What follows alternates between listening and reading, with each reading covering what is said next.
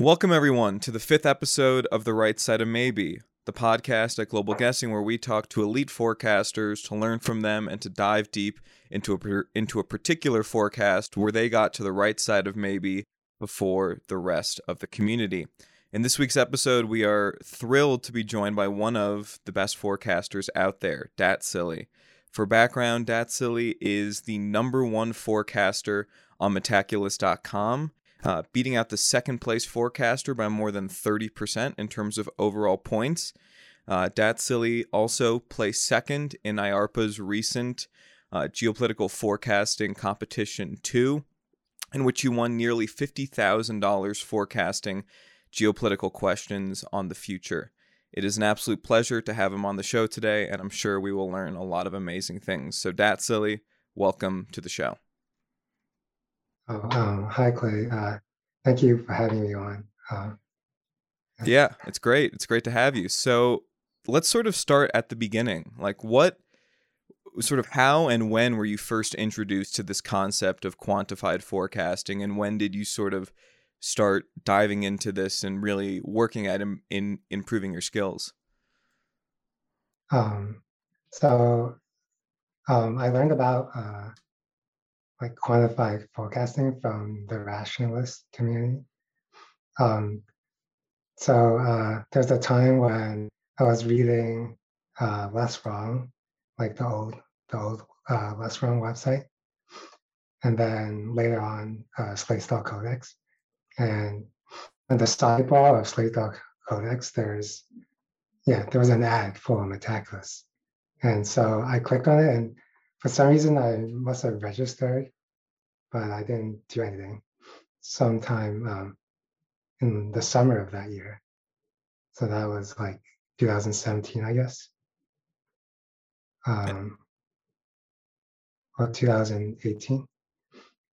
Um, and then and then sort of like yeah, like what if you you sort of got introduced to Metaculus from Slate Star Codex. I'm guessing you saw some of the forecasts that he has done uh, on his blog, and then what sort of got you into you know forecasting the actual questions on Metaculus? Uh-huh. So um, uh, on Slate Star Codex, uh, there was a blog post. Uh, yeah, it was like like September around September 2017 um, advertising a cryptocurrency contest with uh, yeah so like the first place is like one ether and then uh, yeah so yeah so that got me into actually making um, making my first forecast on Metaculus. How'd you do in that first competition? Were you a natural savant from the start, or was the or was your first foray into forecasting a humbling experience? Uh, yeah. So um, in that contest, um, I thought I was doing well in the very beginning. Like, yeah, maybe I was like in the top places and like one or two questions resolved. But yeah, I, I lost hundreds of points uh, in some questions where I predicted like 90% of something to happen and it didn't. So um, yeah, that was when I've like learned um, the bitter and necessary lesson of overconfidence. And yeah, so I didn't do well on that contest. And only so you started forecasting in September of 2017, and then about a year and a half later is when the IARPA Geopolitical Forecasting Challenge 2, not competition, sorry, um, started. And you go from never doing forecasting 18 months ago to coming in second place in a 250,000 prize pool competition uh, 18 months later. Uh, what did you think was sort of most critical for improving your forecasting skills um, during that period? What was sort of critical to your development? Because you went from never forecasting to then coming in second in the IARPA competition. That's that's incredible.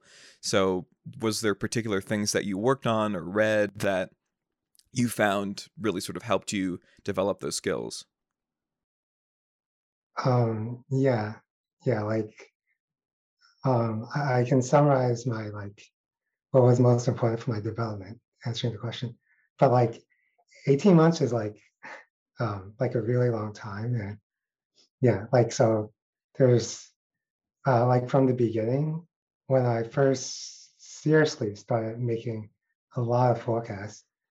That was like um, maybe January or February 2018, so a couple months after the cryptocurrency contest ended. And yeah, somehow I, I decided that I would take it seriously and um, yeah, and I would just mm, make predictions, um, like you know, without like too serious, you know, without like taking it too seriously. Sometimes I would just um, like read the question, struggle to understand it, and it feels like, oh, um, don't know. So like 50%. And yeah, the, the main struggle is getting past that point, I guess. And yeah, in the beginning, I was like really interested in forecasting, and I wanted to, after um, after getting feedback, like after my first questions resolved, and I got an idea of like, you know, about how good I was or where I could improve. Um, after that, like first couple of months, I wanted to, yeah, I thought I could get better by like teaming up with someone or meeting other forecasters.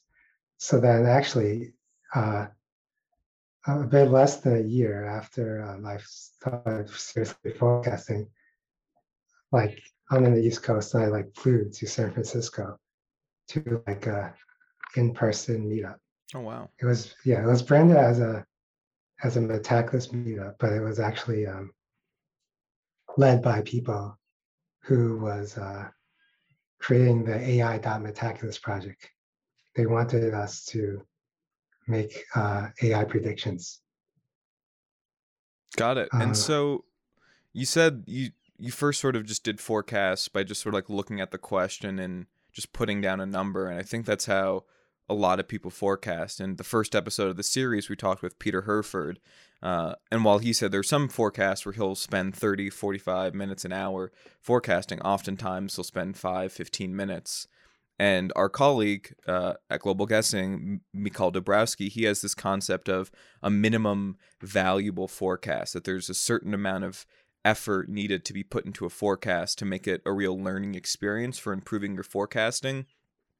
Did you find that there were certain things that you did either during the forecast or after looking at it that you felt you learned more from versus just making like a simple forecast?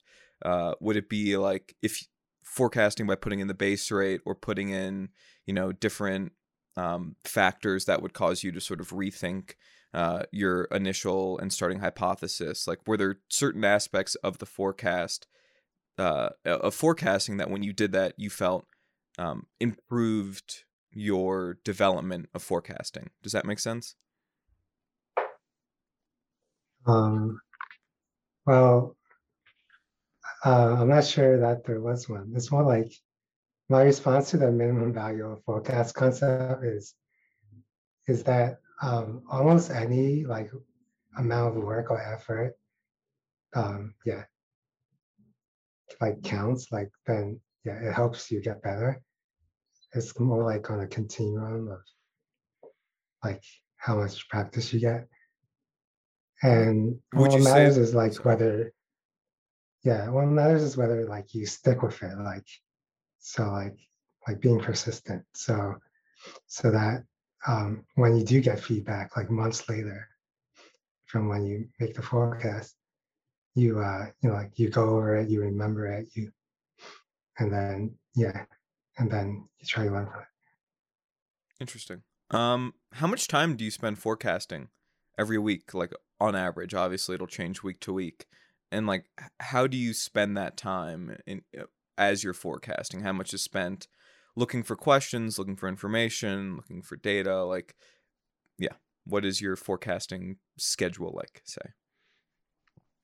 um, so uh, when I was asked this before, I said, oh, about an hour a day. But um, I guess maybe sometimes it can be like two hours a day, so like 14 hours a week, um, but somewhere around there. And um, I guess it depends on how how motivated I am and how enthusiastic I am about, about forecasting. So I was really enthusiastic for like like yeah multiple years, like the first year for when I did IARPA and for when COVID happened. And, um, you know, it was only like last year in the fall that um, I finally, like, yeah, I reached first place on the leaderboard. And I guess that just kills the motivation a bit. So I just, I just tried to um, um, put in a medium amount of effort that I know uh, it's hard for people to catch up. Um, right. And uh, oh yeah, so um, hmm, what was the thread of this question? Like yeah, just like spent like also so you spend 14 hours, you know, on average forecasting, oh, yeah. less so now. How how do you spend that 14 hours like with the forecasting? Like how how do you sort of tackle you know a forecasting problem and then like how many questions do you think you'll forecast uh, in those 14 hours um, both like new forecasts as well as sort of going back and updating current forecasts that you might have going on? Um, so i guess i can keep up with metaculus um, like with all the questions in metaculus weekly. Maybe not predict on all of them. Like i uh, I might not predict on questions that are resolving uh, cl- that are closing a year in the future. I might leave that for later, but on all the other questions, I predict on them. Or like for some range questions where um, the probability is like super spread out and basically there's no point value in them, then I would like delay, yeah, like defer predicting on. But basically I look at, at like every single question. And yeah, so in order to keep up with all the questions on the tackle list, maybe there's like 10 to 20 questions a week, probably less than 20. And so new questions, yeah, I um, I just go through them.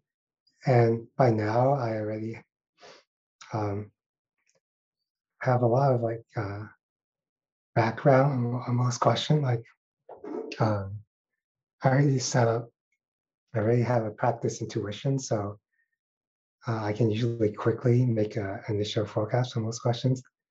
And only sometimes I'll do research that's beyond like the data source that's linked in the question. But in the past, when I was newer, um, yeah, I tended to do more research. I tended to, like, sometimes a question would be completely new to me, and I, I would be learning about a lot of new topics from Metaculus questions. And that, that was that's one of the appeals of forecasting on Metaculus too. Like yeah, a very wide range of subjects. Yeah, you definitely learn about a lot of different areas. That's I think we were talking about that in our episode in our Global Guessing Weekly podcast with Philip Orchard, just that this act of forecasting, you're just being exposed to so many new subjects and learning a, a lot of different things and it's that's one of the exciting things about forecasting it's not only you know testing your beliefs but also just learning about a lot of interesting things that i think otherwise we probably wouldn't have the same level of understanding about mm-hmm. yeah and it's also um, i also said uh, it's like a news source for me and yeah i, I don't um, i don't read the news so so this is yeah and i don't have like like geopolitics knowledge or like background knowledge that maybe other forecasters would have. So yeah, like yeah, so my news is like from Metaculus and sometimes uh yeah, like breaking news will come in in Metaculus comments, like like from Jay Galt or something. Yep, yep, definitely from Jay Galt. If if there's gonna be breaking news on Metaculus, that's where it's coming from. Um, so now I kind of want to shift and talk about sort of some specific forecasts. Before getting into um, one forecast, I want to talk about this IARPA geopolitical Forecasting Challenge 2 that you were a part of and that you placed uh, second place in um, and won a lot of money on. So you're top ranked forecaster on Metaculus. You placed second in this competition. What did you sort of attribute to your success in a forecasting tournament like uh, this IARPA Geopolitical Forecasting Challenge too. There were obviously a lot of talented forecasters in there. Third place, you said before we started recording, was a super forecaster. So, how do you think you ended up doing well? And do you find that the skills that are successful for forecasting in a competition to be different than forecasting individual questions on Metaculus? Uh, and could you also just sort of provide our listeners with sort of um, some information about like what the tournament was like uh, ter- as an experience and, and in terms of the questions that you were asked to forecast? Uh-huh. Yeah. Um, yeah, that's a yeah, that's a um, big question. Yeah. So yeah, seems like uh, a lot to go. Um, so um, um, yeah, what do I what do I attribute my success uh, on this competition to? Well, uh, I guess I would attribute it to um, um, getting a lot of practice on on Metaculus. Like, yeah, so like I said, a year and a half is like a lot, pretty long time, and I was really interested in forecasting the whole time, and yeah, so uh, I got a lot of practice on Metaculus, and um, yeah, and the other thing I would um, attribute my success to is um, it's kind of uh, I guess leaning uh, on my strengths and on my yeah on like my forecasting approach where um, I like cover my weaknesses. So since I don't read the news and I don't have knowledge in politics or geopolitics or foreign countries, then I have to rely on everything else, like everything else that I can try to yeah use could could you talk to, about that a um little bit about like what that process and what your strengths are?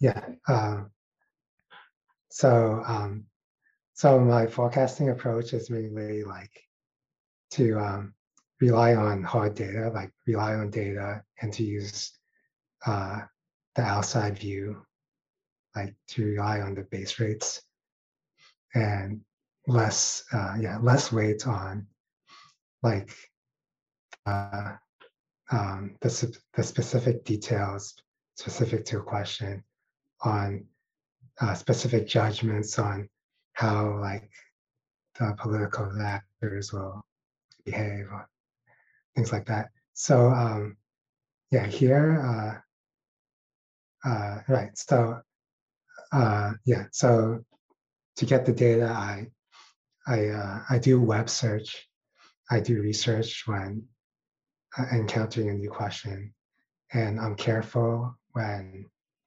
making my first judgment on a question. So I take it slow, and I don't um, right, I don't jump to conclusions, mm-hmm.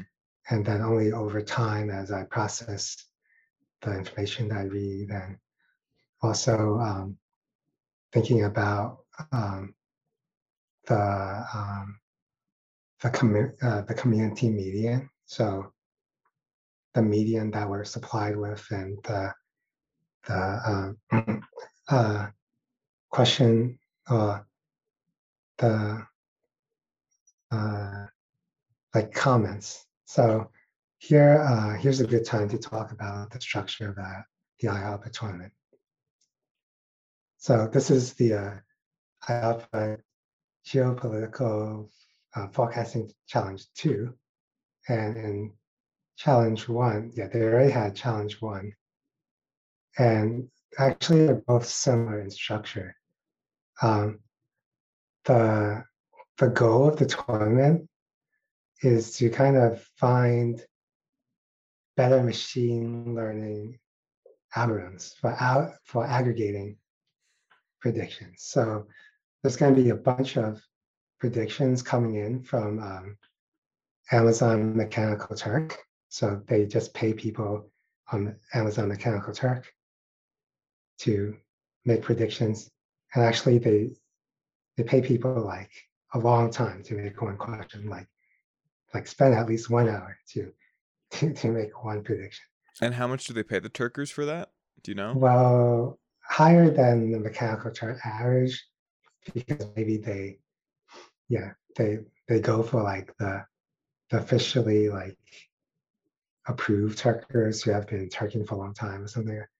So like, but still not that high, like nine dollars an hour, ten. Yeah, Okay. yeah. Uh, I don't remember exactly. So yeah, with, with the um, with the structure of the tournament, Welcome to the 14th that, that was their intent. Global And uh, when I read about the the tournament in the beginning, um, yeah, um, so it was my brother who introduced me to the tournament, and he's a data scientist, so he thought he would like tackle the algorithm side. But after like working through the first couple of predictions, like uh, a couple of weeks or month in, um, yeah, he, uh, my brother couldn't get any headway in, and basically I've been practicing on being like a good judgmental forecaster for such a long time now. And yeah, so my approach was just to use my own judgment. And the the tournament uh, organizers, they said on forums that oh, they didn't think um, that people would be able to like manually like use their judgment to predict on like 300 uh yeah like 300 plus questions and still um, you know have good performance but apparently not because the top three places in in this uh, tournament were judgmental forecasters just you know like super forecasters while the fourth and fifth place were like they're like people who use algorithms Mm. And they uh, they were probably like yeah they were they probably predicted uh, i mean uh, participated in the first competition as well where like i guess those people use algorithms um, So you really Right. sort of like this sort of like fluid intelligence that you you were able to have is what made you do really well versus algorithms which are much more static. That's something that Balkan uh no not Balkan Devlin, sorry, uh Pavel Atanasov and Regina Joseph sort of found with their Human Forest competition and the work that they've been doing at Pytho is that you know, humans are actually really good at forecasting and quite frequently beat um, machine models and and and algorithms in in large part because much fluid and much easier to sort of pick out things for in in individual cases uh you know m- machine forecasting might be great for weather where there's a lot of clear scientific laws and uh, a lot of evidence but when it comes to geopolitical forecasting and it's very much more so art than science that humans really tend to do a lot better than than machine models and it seems like that's what your experience was saying as well. Uh, yeah yeah so um, what i think is that um, the, the problem with the machine uh, prediction aggregation algorithms was that um, um, yeah the uh, mechanical turker predictions weren't yeah they weren't good enough as a crowd. So yeah like the, the quality of the predictions you know wasn't high enough. So there wasn't anything there yeah there wasn't any machine uh yeah there's no machine learning algorithm that can like make up for that when like the signal isn't there and like it's drowned out by noise. That yeah that's what i think. And and yeah i think um uh, uh regina joseph and i uh probably share yeah yeah and yeah and her collaborator. Yeah we uh we probably like yeah uh, have similar views. So uh in the um in like the, the panel no, uh in uh so it, after the competition ended there was a kind of like a uh, a meetup what do you call it like when when they announce the results and like people get to present yeah so like we like we travel to washington Oh DC, wow. and yeah and some kind of like small like hall, like presented uh, our things.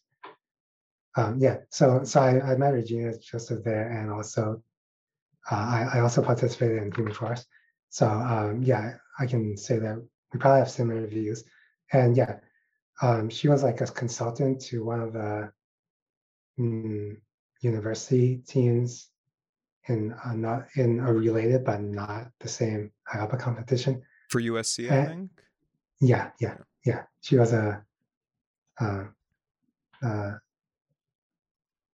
uh, yeah, she consulted for USC.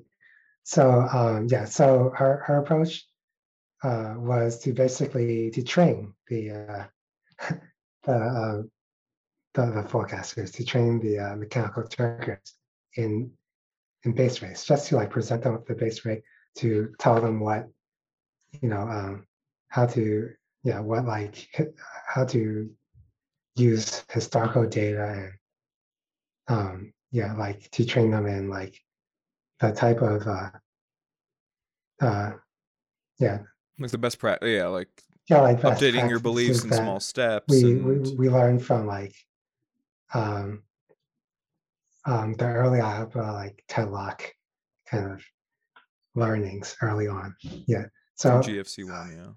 Yeah. yeah, I, I really learned about all that stuff before I did Metaculus.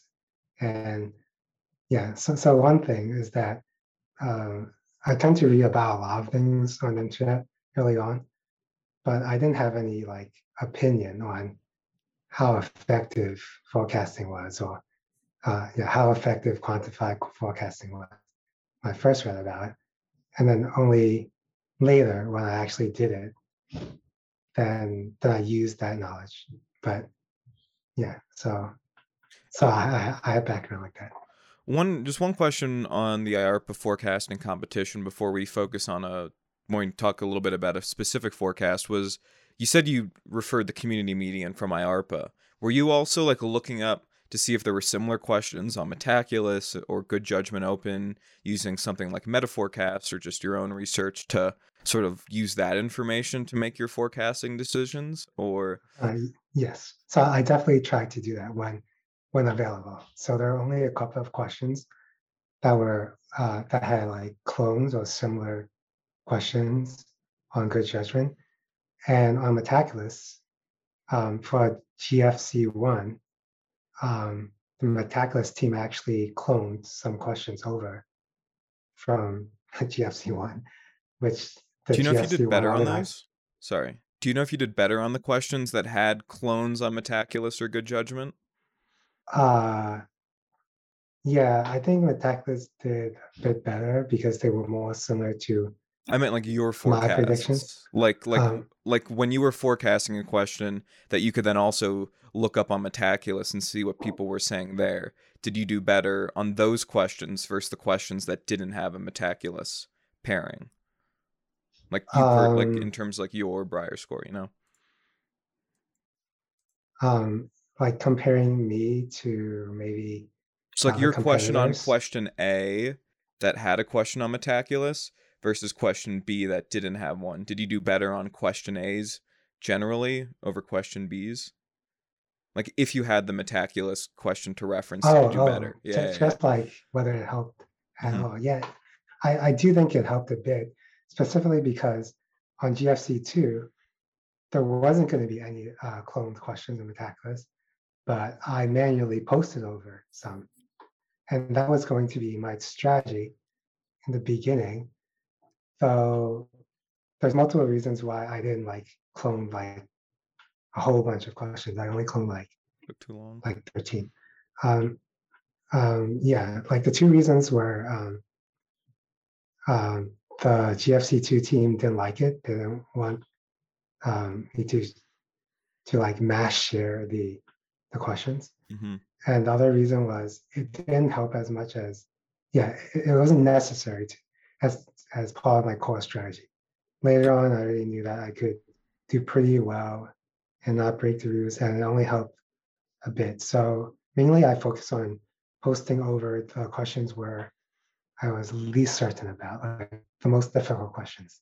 So yeah, so in that way, it helped. Um, but it also didn't help because um, for the majority of questions, me and Metaculus basically agreed mm-hmm. on what the prediction should be. And yeah. That makes sense. All right. And, so now let's sort of focus on one sort of specific forecast. I just want to get some of your feedback. So I think there's some interesting things we can learn both about you, but also about how other forecasters work and what they, they miss by turning our attention to a forecast that you got to the right side of maybe on much faster than the community during the GFC2 competition, which was asking whether an Ebola health worker would be injured or killed within a, I believe, a six month period in the Central African Republic, South Sudan, Uganda, Rwanda, uh, Burundi, or and Tanzania.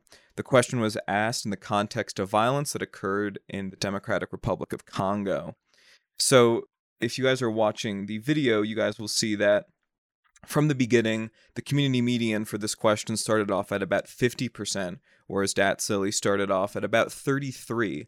And then over time, Datscilly um, updated his forecast, trending downwards, um, reaching about a low of a 10% likelihood. Meanwhile, for about four months, the entire community was more or less set around the 50 to 60% forecasting range and only updated much later on to match up where you were. And ultimately, the question resolved negatively, hence why you were on the right side of maybe. Could you discuss what your general approach to your initial forecast on this question? Um, how did you sort of arrive to it? And why do you think you started off on a much lower number than the rest of the Metaculus community? Uh, yes. So, um, yeah, so so this question, like reading this question, the the question title is it's like a mouthful. So yeah, basically what this question is asking is in all the other countries like surrounding the uh, Democratic Republic of Congo, yeah, DRC, all other countries surrounding the Congo. So in the in the Congo, that was where the uh, Ebola outbreak was happening, where all the cases was happening um, in the other countries surrounding it would uh, when an Ebola health worker be uh, injured or killed um, while working in those countries outside it. Yeah, which is asking, roughly asking whether the disease will spread there and whether um, the attacks that have happened in the Congo will also happen in those other countries.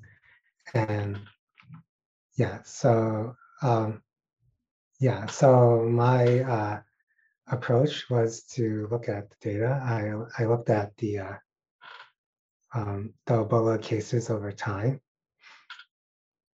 Um, yeah, and I also tried to look at past Ebola outbreaks. That was less helpful. So um, yeah. And that indicated so, to you about like a one third likelihood, just based on that data.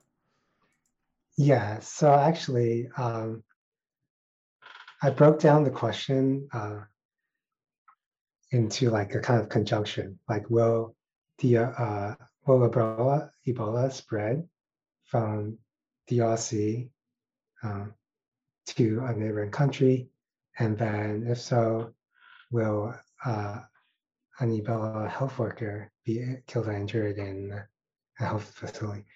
Um, yeah, so both of those things had to happen. And uh, yeah, after like doing my research, I came to like a first judgment of like what roughly, like I didn't know, like I wasn't sure, but like roughly 50% of of both outcomes happening.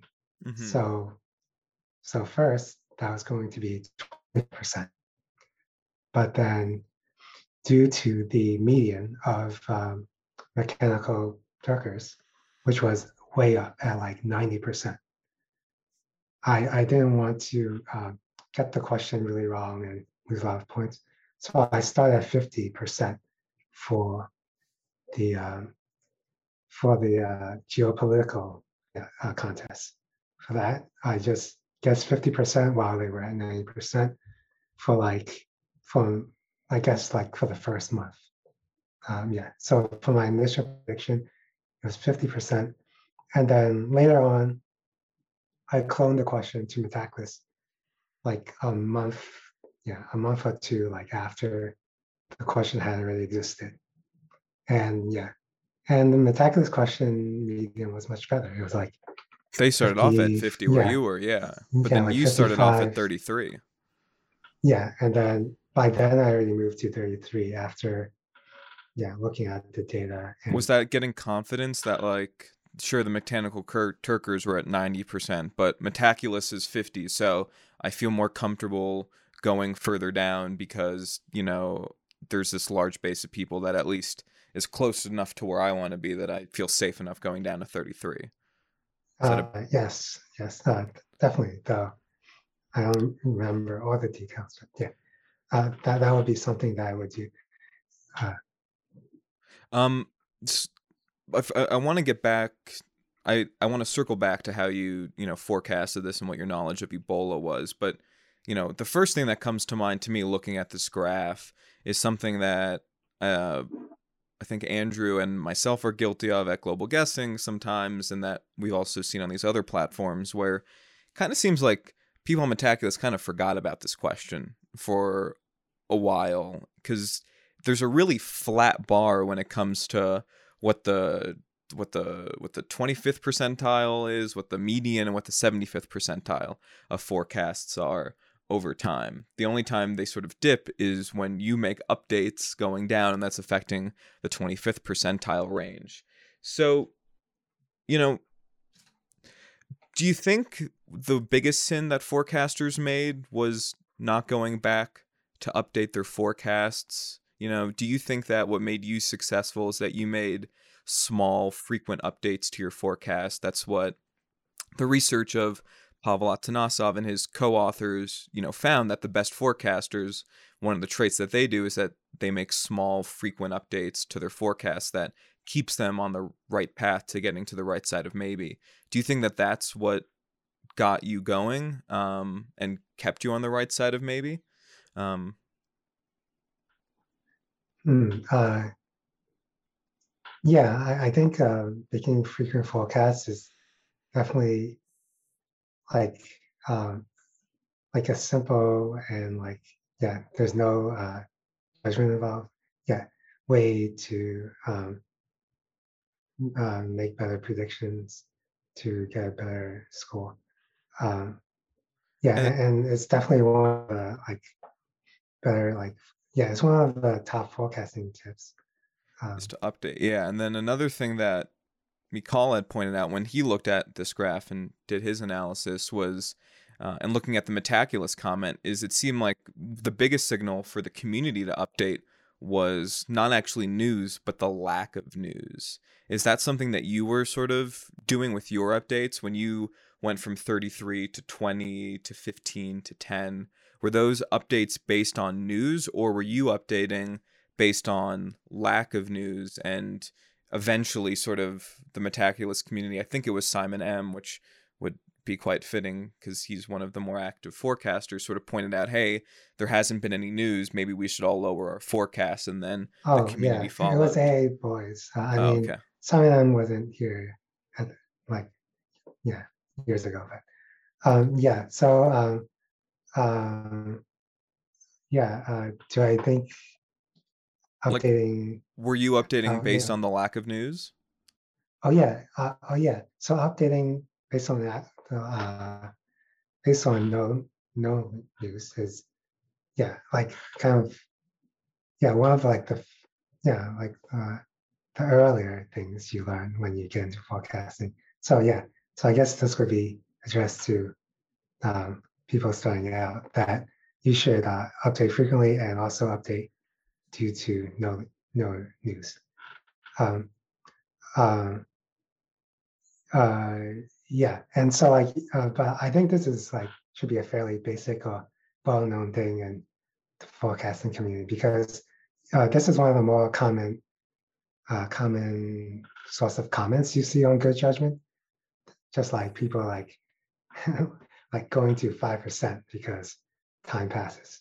Like yeah, just because um, time passes and the Ebola outbreak hasn't spread. And, uh, yeah, yeah. There's two things I'll add to the um, update, updating frequently kind of um, topic. of discussion. One is that you don't um, need to update like every week or even that frequently. Like like just three or four evenly spaced uh, predictions is sufficient to capture most of the like the value of the points. So, uh, it, yeah. yeah, it looks like you were updating every sort of six weeks on on this question. Yeah, yeah, and, and yeah, and that's with me like caring a lot about yeah about um uh, about like performance, about doing well for a contest, and um, yeah, so that's one thing. Uh, like yeah, at least to the beginning and end, and and and also try to do uh, one in the middle. So um, the, the difficulty with updating often is that there's just so many questions, and so you have to trying to find like how to make valuable use of your time. Um, and the other thing with updating frequently is that, uh, yeah, so in these uh, uh, experiments or studies, like the, the, I guess the, you know, they found like some statistical correlation between updating, updating frequently and performance or something like that, because updating frequently is something that you measure while like caring a lot and like, you know, putting a lot of effort isn't something you can directly measure. Yeah, you can't directly measure that. So updating updating frequently is, you know, I guess is a proxy for mm. um, you know effort caring. and caring. Yeah, yeah, yeah. That yeah. makes a lot of sense. So then if you just care and then uh, most of the time you'll be going back to these questions. What is that that what does it say that like the best way like the number one thing in, in a forecasting trait is just caring does that does that to you say that we are a long ways of way of like maximizing our forecasting potential? That there's a lot of different things down the line that we can do to improve our forecasts if right now like one of the best things to do is just to really care about it. Like for instance if i were to say like what's the best way to get good at baseball?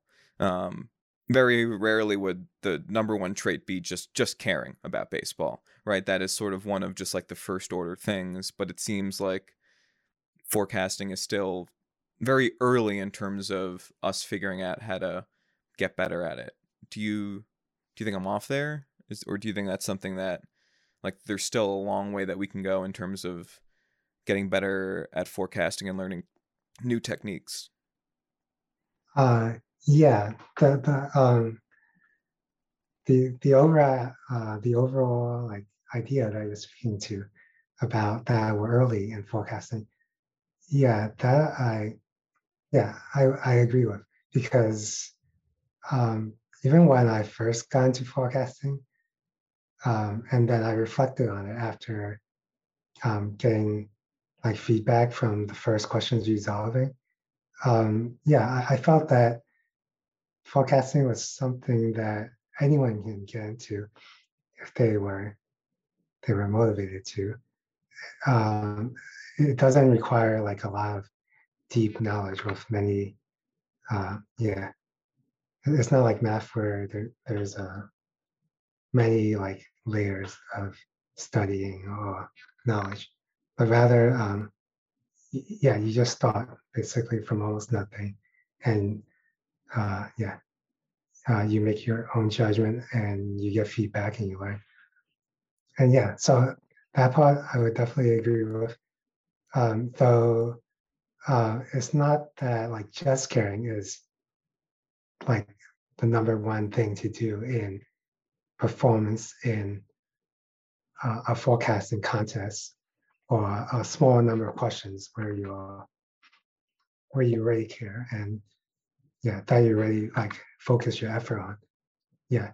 So um it's more like caring is important for like uh yeah updating on like like forgetting Metaculus points in general or, like climbing the leaderboard on Metaculus or good judge or good judgment and there um yeah just uh, being motivated and spending a lot of time in it matters because there's just like a deluge of questions. There's just so many questions, and hmm um, um, yeah, if you have other things in your life and and other things um, that that take your attention, usually it's it's hard to predict on all of the questions and, and to update on them.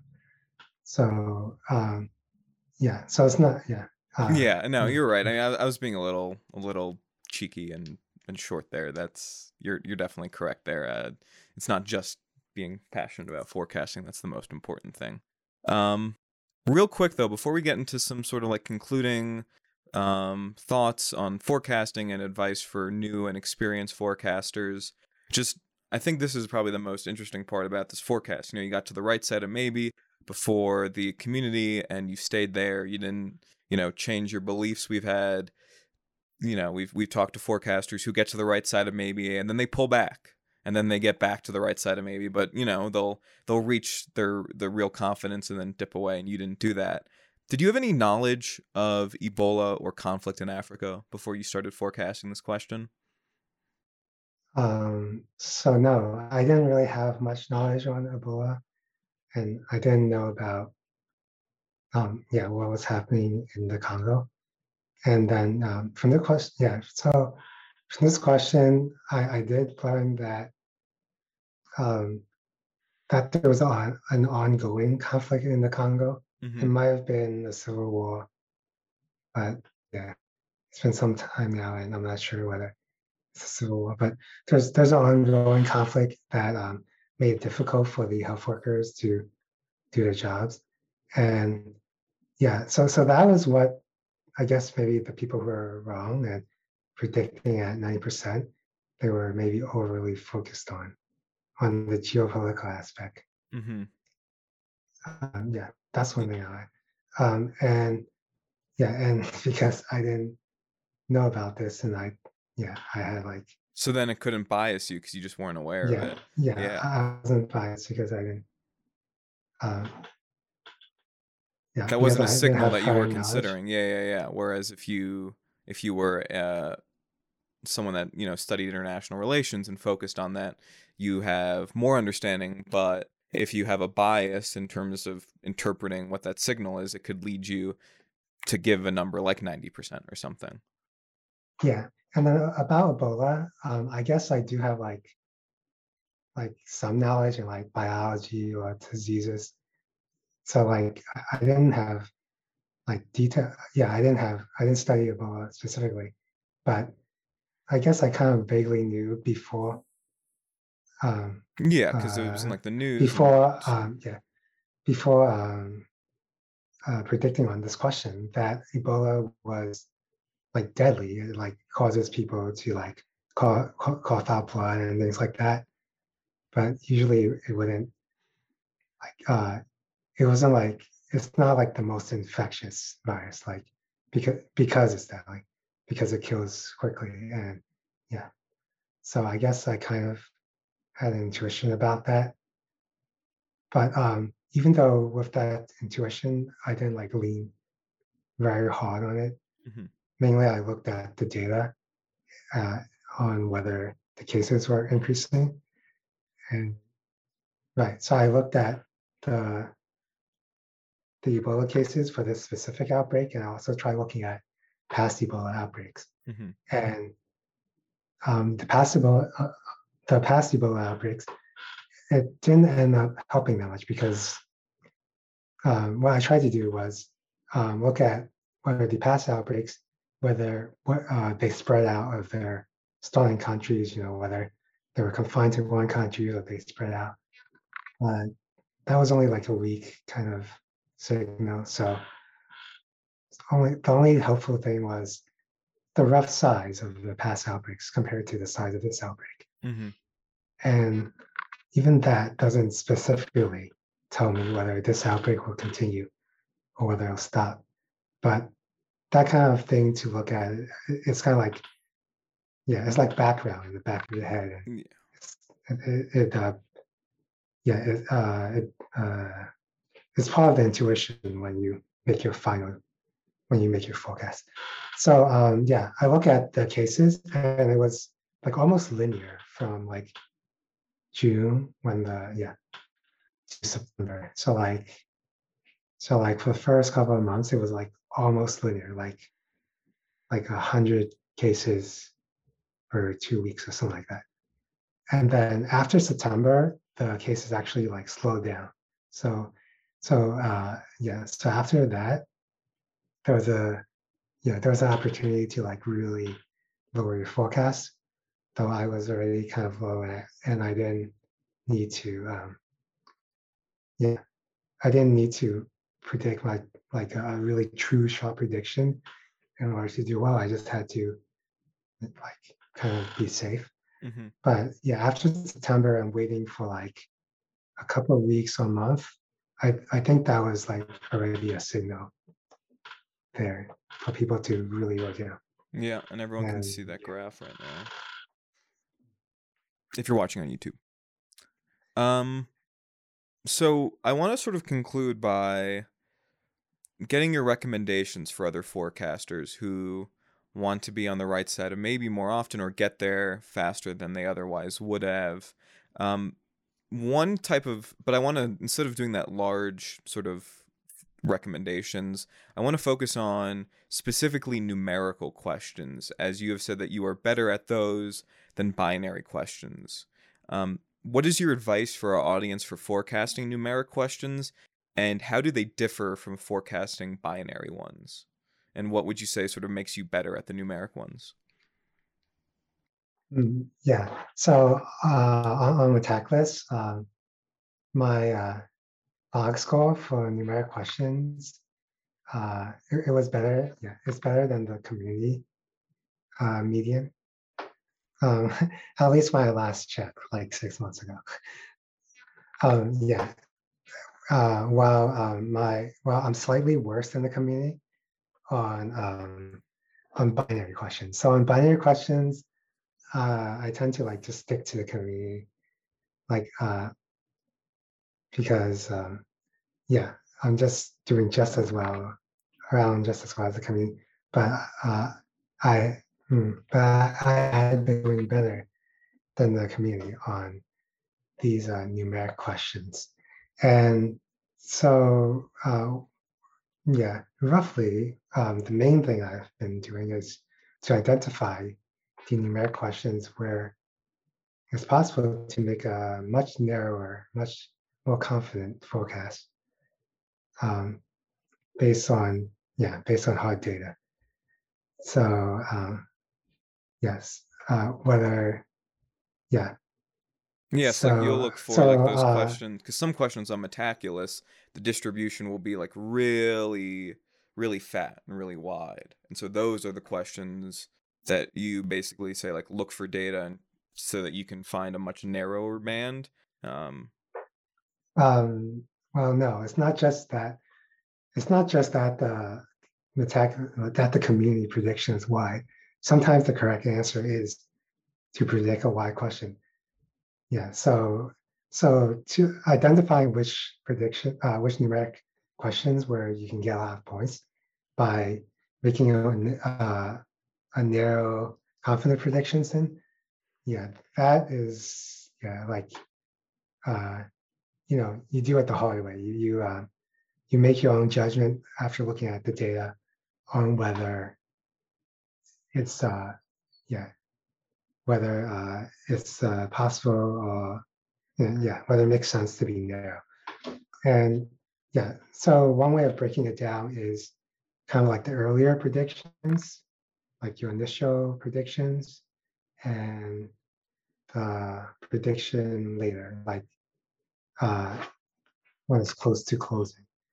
And for yeah, for everyone, um, a good thing to do is basically when the question is about to close, um, yeah, uh, uh, look for the questions where uh, the, uh, the data like is already like like hard data has already come out for partially for this question. Like if the question is about like the four week moving average or the four week average of four data points that's like published on some website, and like two out of the four data points have been already published, and it's already set in stone, then basically you can go like, yeah, like no matter how wild the last two data points will be, it has to be within a certain some- range. Yeah. yeah, yeah. Usually at that point, you can narrow it down like much narrower than your initial prediction. So that's a place where you can get a lot of points on just like updating when um, the data comes out. Do you ever find the opposite? So you were saying, and it's not just questions that have a wide distribution, but ones that not only have a wide distribution for the community, but that the data indicates it could be much narrower. Do you ever, is there the potential in the opposite, where the community uh, forecast is very narrow, but the data indicates it could be wider? And so then you forecast those with a wider net, and that also is helps you get a better numerical score.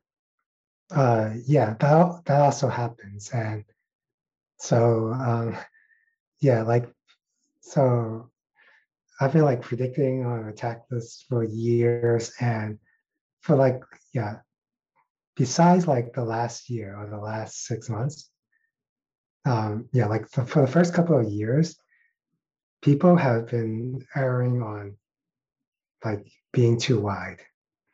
Yeah. But recently, um, yeah, people have been getting better at numeric predictions. And now there's errors of, yeah, there's errors where people are being overconfident now. So, especially in, yeah. So, uh, yeah. So if people have been like predicting the last, uh, the last year or so, and yeah, there's probably a question or two of numeric pr- predictions of losing like almost 100 points because of overconfidence.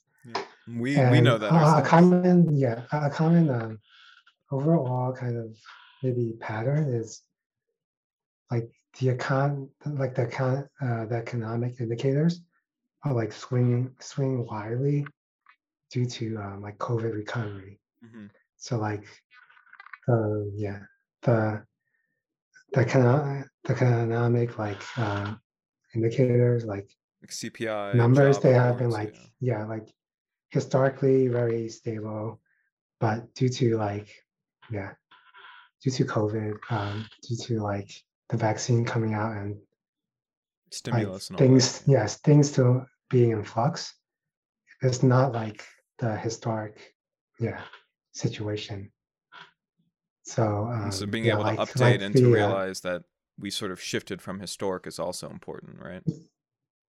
Yeah, so uh, identifying when it's not the historic um, kind of norm and when there's danger and there's like, um, yeah, when you should be cautious is something else to, to learn about from experience. Like, um, yeah, there was an example of um, the, the inflation, um, yeah, inflation statistics, uh, like percent, like like way high, like inflation went up way up. hmm Um, so one last question before we wrap up, and I'm a, just because we've been talking so much about numeric questions. Do you prefer sort of Metaculus's open-ended approach to numeric questions, where you put in a range, versus what Good Judgment and I assume what GFC2 did when it's buckets for numeric ranges? Do you have a preference? Is it both have their pros and cons? Do you have a preferred style? Yeah, uh, they both have uh, pros and cons, and I like uh, it's easier for me to predict uh, Metaculus style with uh, yeah with the sliders and like specifying like a full probability distribution. Mhm. just because that's what I'm used to and I'm trained on. Though I think for maybe new predictors, it's slightly more difficult to make uh, a prediction, yeah, using yeah to predict a full distribution, and it's easier to do. uh, Yeah, it's, it's more it's yeah it's easier for like very beginner predictors to uh yeah Do to do the buckets. buckets predictions. So what what are the pro, pros and cons?